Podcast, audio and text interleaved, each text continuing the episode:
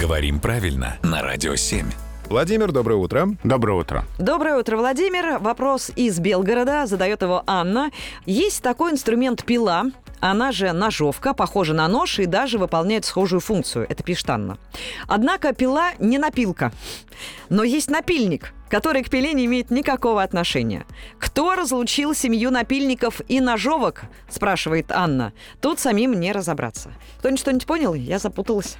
Примерно на десятой секунде я потерял, потерял нить. А, во-первых, почему пила никак не связана с этим корнем, там, как, нож? Которого нож, да. Угу. А во-вторых, почему напильник и пила родственные, а, хотя разные инструменты, а пила и ножовка не родственные, хотя вроде бы один и тот же инструмент. Прекрасно. Так, и почему? Здесь а, спрятался очень древний корень со значением чего-то острого, чего-то режущего. Угу. И это слово имеет соответствие в других индоевропейских языках. Вот, например, есть греческое слово «пикрос» — «острый». На первый взгляд, ничего общего с пилой, на самом деле корень исторически один и тот же.